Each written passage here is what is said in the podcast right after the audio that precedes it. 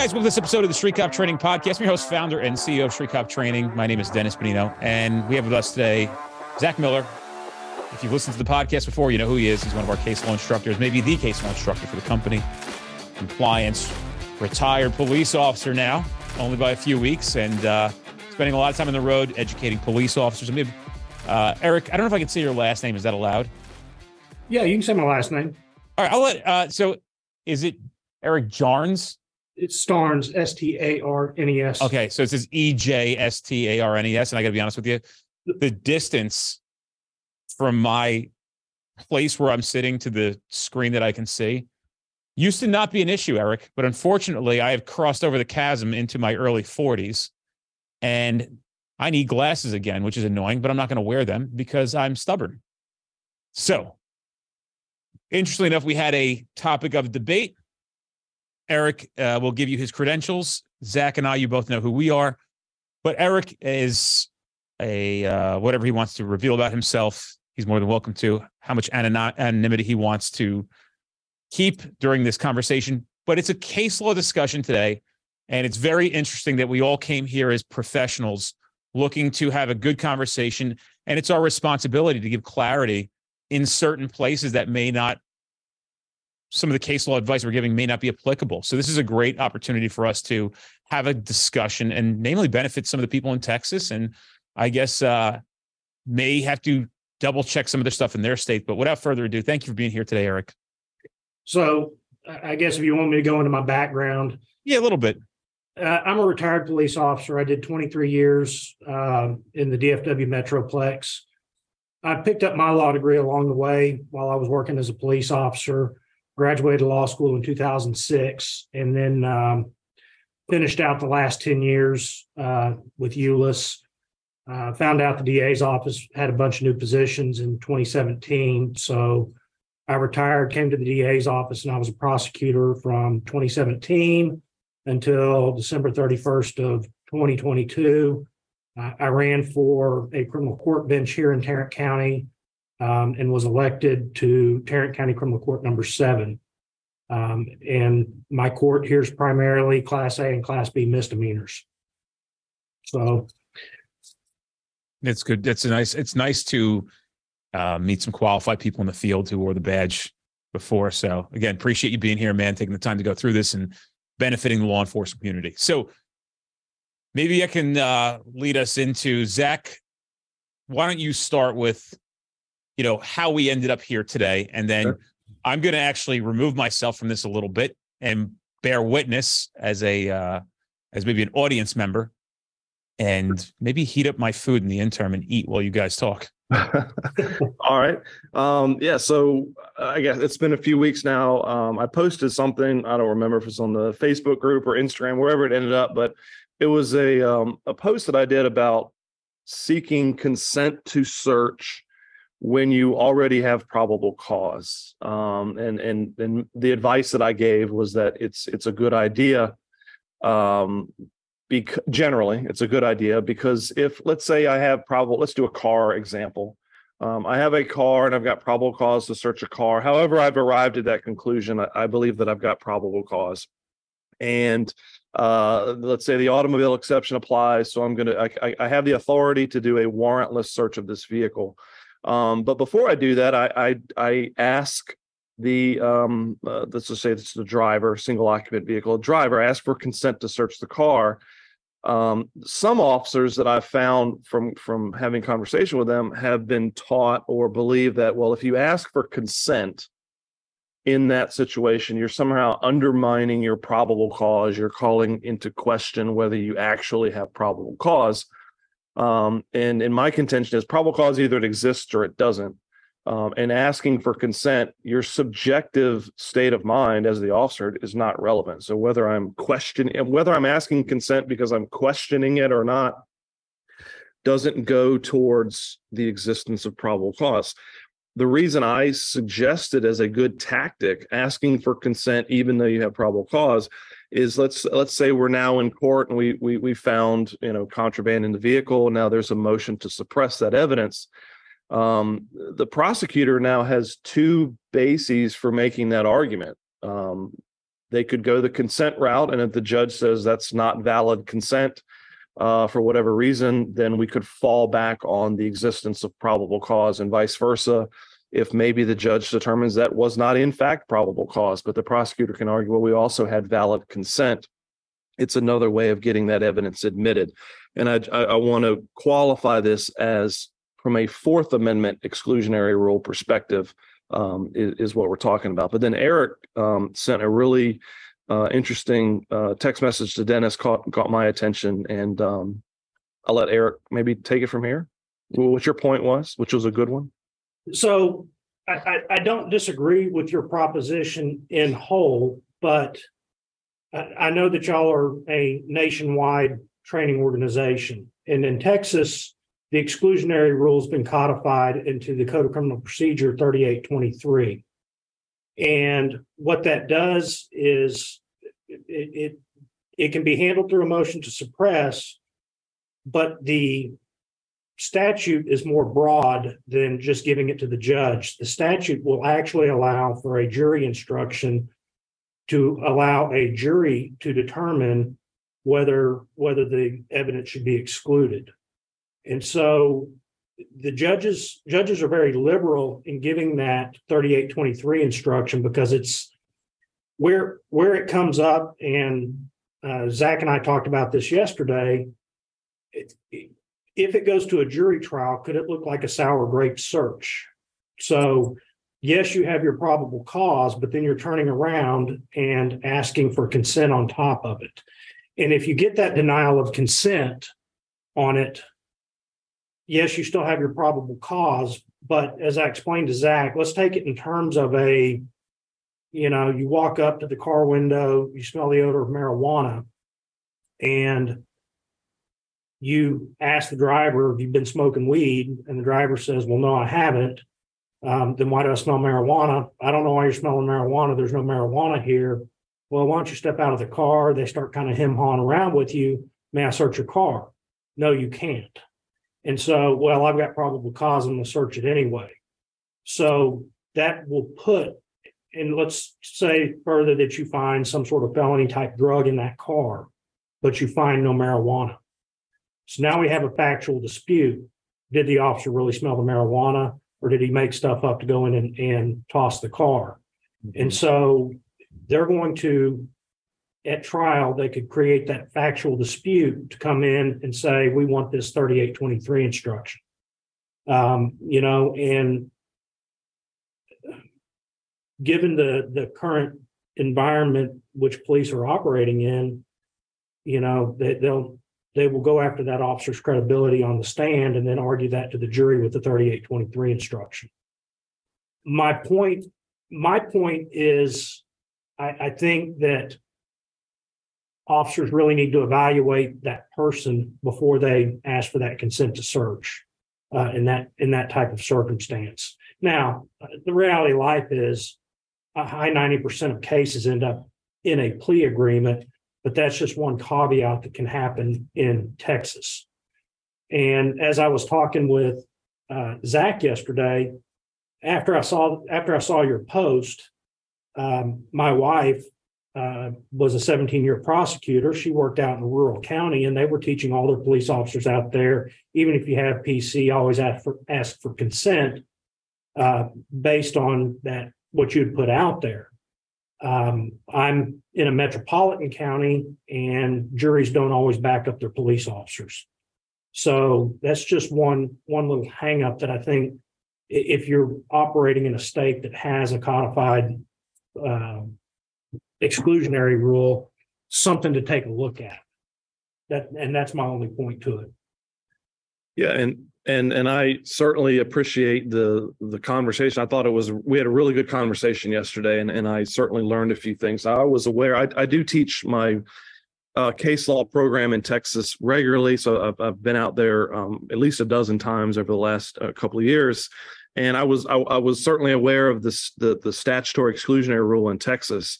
Um, and and I mentioned that in my class because, well, first of all, for a really important point for officers to understand about the difference between a statutory or codified exclusionary rule as as they have in Texas, for example, as opposed to a judicially created exclusionary rule, like the Fourth Amendment exclusionary rule was was created by the Supreme Court. Um, this the difference between the two is significant in the fact that a statutory exclusionary rule, when a judge is deciding whether to suppress evidence under that exclusionary rule using the statutory exclusionary rule, the judge is, is generally obligated eh, or bound by the language of the statute and all of the canons of statutory instruct uh, statutory interpretation that go along with that. And in Texas, for example, the plain language of the statute, uh, it's a very general exclusionary rule. Uh, and it just it says any evidence obtained in violation of a of the federal constitution, the state constitution, or other or other provision of of the the, the state um, uh, procedural code is suppressed is is to be suppressed.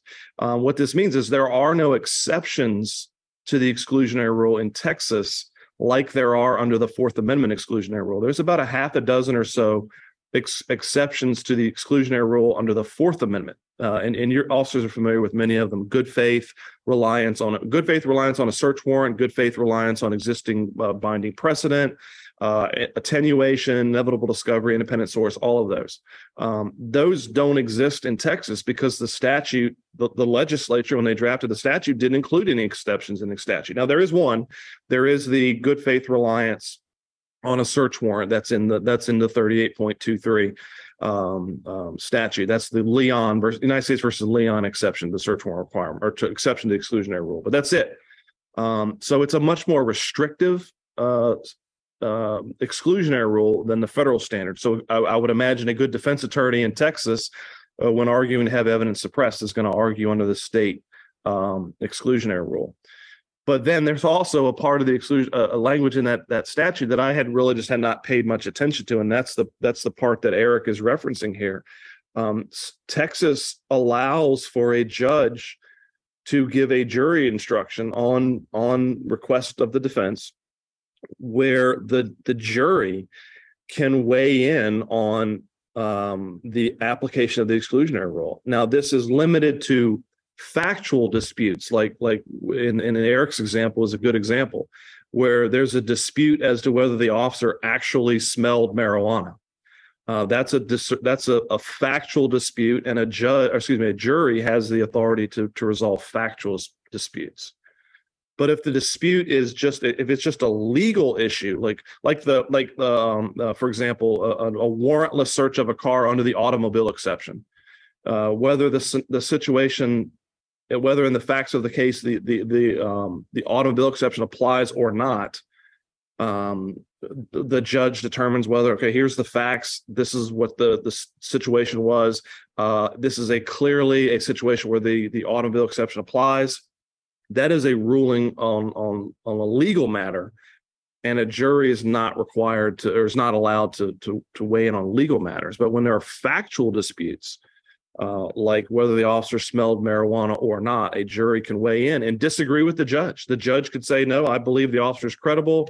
He had probable cause. Therefore the warrantless search was was uh, permissible uh, motion denied the defense then uh, requests that jury instruction, and the jury can weigh in and, and, disagree with the judge and say, no, we don't believe the officer, uh, and that evidence uh, it could be suppressed in that case. Um, it's it was really it's I had not not really considered the fact that there uh, how the statutory exclusionary rules apply to those situations. Um, I think it's a real narrow set of situations where that would apply, um, but it's certainly one officers need to be mindful of.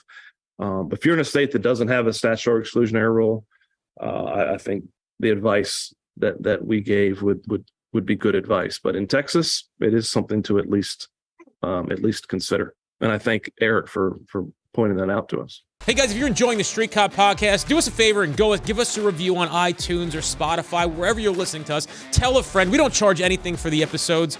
We appreciate your support. Check us out on any social platform by putting into the search bar Street Cop Training. Give us a follow. We have a lot of free content coming out every single day that you might not catch here on the podcast, and it's important for you to be able to do your job more professionally, and we also entertain you as well. Well, and I will tell you in Texas, um, and as we discussed it, uh, judges are very liberal liberal in granting that 3823 instruction. Um, I was in watching a trial the other day in one of the felony courts. And the violation, the traffic violation was as plain as day on the video. And the defense attorney asked for a motion to suppress. That was denied by the judge. They turned, then turned around and asked for the thirty-eight twenty-three instruction into the jury charge. Uh, the judge granted that, that even though in my opinion, there was no factual dispute. And so I asked the judge, I said, why did you grant that thirty-eight twenty-three instruction? He said, of course, he looked at me and he said, you sound like a prosecutor. I said, no, this is a, this is a learning, learning thing for me since I'm so new to the bench. And he told me, if you always grant the jury instruction, you will never be overturned. Hmm. And so for judges, the concern is I don't want to create a reversible error. And so if I give the instruction, then I'm not going to create that reversible error. Um, even in my first trial, when I took the bench, there was a request for a 3823 instruction. I gave it to the defense attorney. You know, the, the 3823 instruction was was the least of the problems in the case. And I, one of my uh, fellow judges, um, he he granted a 3823 instruction, and what it rolled from was the officer stopped him for speeding. The guy says, I wasn't speeding, and that was enough to put it into factual dispute. Uh, once they played that that video for the jury. So uh, the 3823 instructions come in, come into these jury charges quite regularly, and most judges that I've seen are um, more likely to grant it than deny it. And and that likelihood of granting it is, you say, is based upon a judge's subjective fear of being overturned by an appellate court. It's it's motivated by that more than anything else. You, you would say. Yeah, uh, based based on what I was uh the discussion I had with the other judge. Right. Um you know, i- in in my trial where I granted the thirty-eight twenty-three instruction, the defense attorney and walked the officer into a a a question of, you know, it's on video, but the you think the jury can make a determination? Because the video didn't didn't accurately cap, I don't want to say accurately captured, but based on where his squad car was parked in the, in the video camera, you couldn't see the light turn red and you couldn't see when she went through the intersection. So based on his answer to the defense attorney, I went ahead and granted that thirty-eight twenty-three instruction. Once he agreed that the jury could make a determination of whether she actually ran red light. So the video was was inconclusive one way or the other. Is Correct. yeah. But it's not, it's not something I would have suppressed. Okay. The motion to suppress Mhm. had been, had been given to me. And and after our conversation yesterday, this I mean, my natural instinct was to do some research on the issue and, and find and learn a little bit more about it, and I certainly did. And and I found a couple of of cases um, in the from your, your court of appeals, your your lower level appellate court, that address this issue and and, and regarding what constitutes a factual dispute. Um, I found this case called um, Sanchez versus State um, from uh, 2019. It's out of the San Antonio um, uh, appellate court, and it was it involved video. It looks it seems like most of these cases involve videos or uh, DUI in, in one way or another. It seemed to be what most of the cases I uncovered deal with. But this was a video uh, case. It was an officer saying that he pulled the car over for for failing to use a turn signal. And the dash cam clearly captured the lack of a turn signal, but the defense was arguing about the credibility of the officer um, and whether he could actually tell whether the turn signal uh, was on or not. Uh, the, the motion to suppress was based upon a lack of reasonable suspicion to stop the vehicle.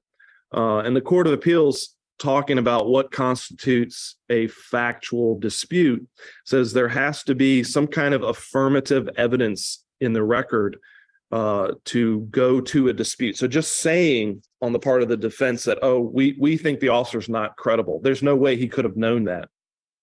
Um, the defense has has to basically put on evidence that would would um, uh, refute the officer's testimony. In the case of video, the court says that only if the video showed that the officer didn't do something that he said he did do would it constitute a, a material um, factual dispute. And then, of course, to be material, uh, that dispute has to be um, if there are other facts for which the motion to suppress could be decided upon, irreg- regardless of this disputed fact, then that makes that fact not material, so it doesn't even come into into play.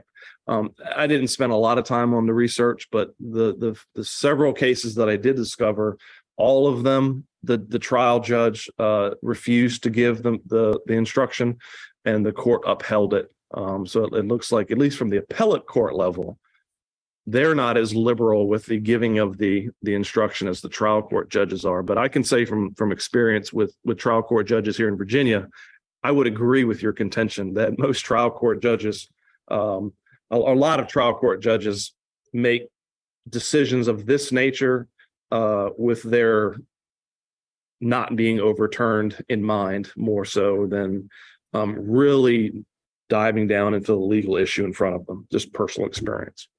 So I agree with you on that front. Well, what else would you like to talk about? Well, looks like looks like we might have lost Dennis. Um, I, I told him last night that I talked to you and I said, listen, this is about maybe a 10, 15 minute discussion at best. Um, but uh, I, I think we I think the discussions run its course. I think I think the people that would find this interesting uh, would be people like yourself in the group that are either prosecutors or judges or um, not necessarily police officers. It's really pretty procedural. But I like your advice though about you know sizing up the person before you seek consent um, with this in mind. So that's I think it's good good advice for officers. Um, And, I think knowing, knowing your location too, it, you know, as we talked about, you get into the rural communities that are more uh, pro enforce the laws. Um, you're not gonna, you're not gonna run into those kind of problems like you will, say, in your, your Houston's, your Dallas's, your Fort Worth's, your uh, San Antonio's, you know, where, where jurors' mindsets are a lot different. Sure. And that's one of the obvious the, the the realities, you know, you know, we a lot of times, you know, I at least from the legal perspective, I operate in a, you know, a uh, a scenario where or situation where you know the, a judge is properly applying the a law, uh, the jury the juror is is objectively evaluating the facts, but in reality, that's not how how our system operates, and I'm not I'm not so naive to to think that's the case or isn't the case, but you know when when you go around and you teach case law seminars to different officers in different states. It's you know it's kind of hard to craft your presentation based upon the idiosyncrasies of your particular judge or um, your particular prosecutor's office. So i always give the disclaimer this is i'm i'm telling you what the law is uh, and whether or not your your your trial court judge your prosecutor properly applies the law that's beyond the scope of this class and my authority. Good talking to you, Eric. All right, y'all have a good one. All right, you too. Take care.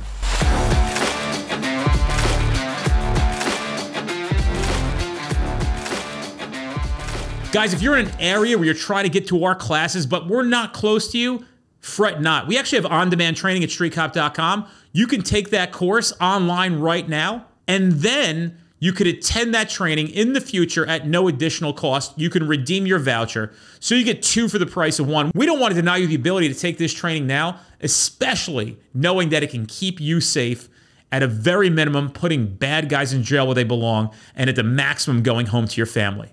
Check out streetcop.com for that offer.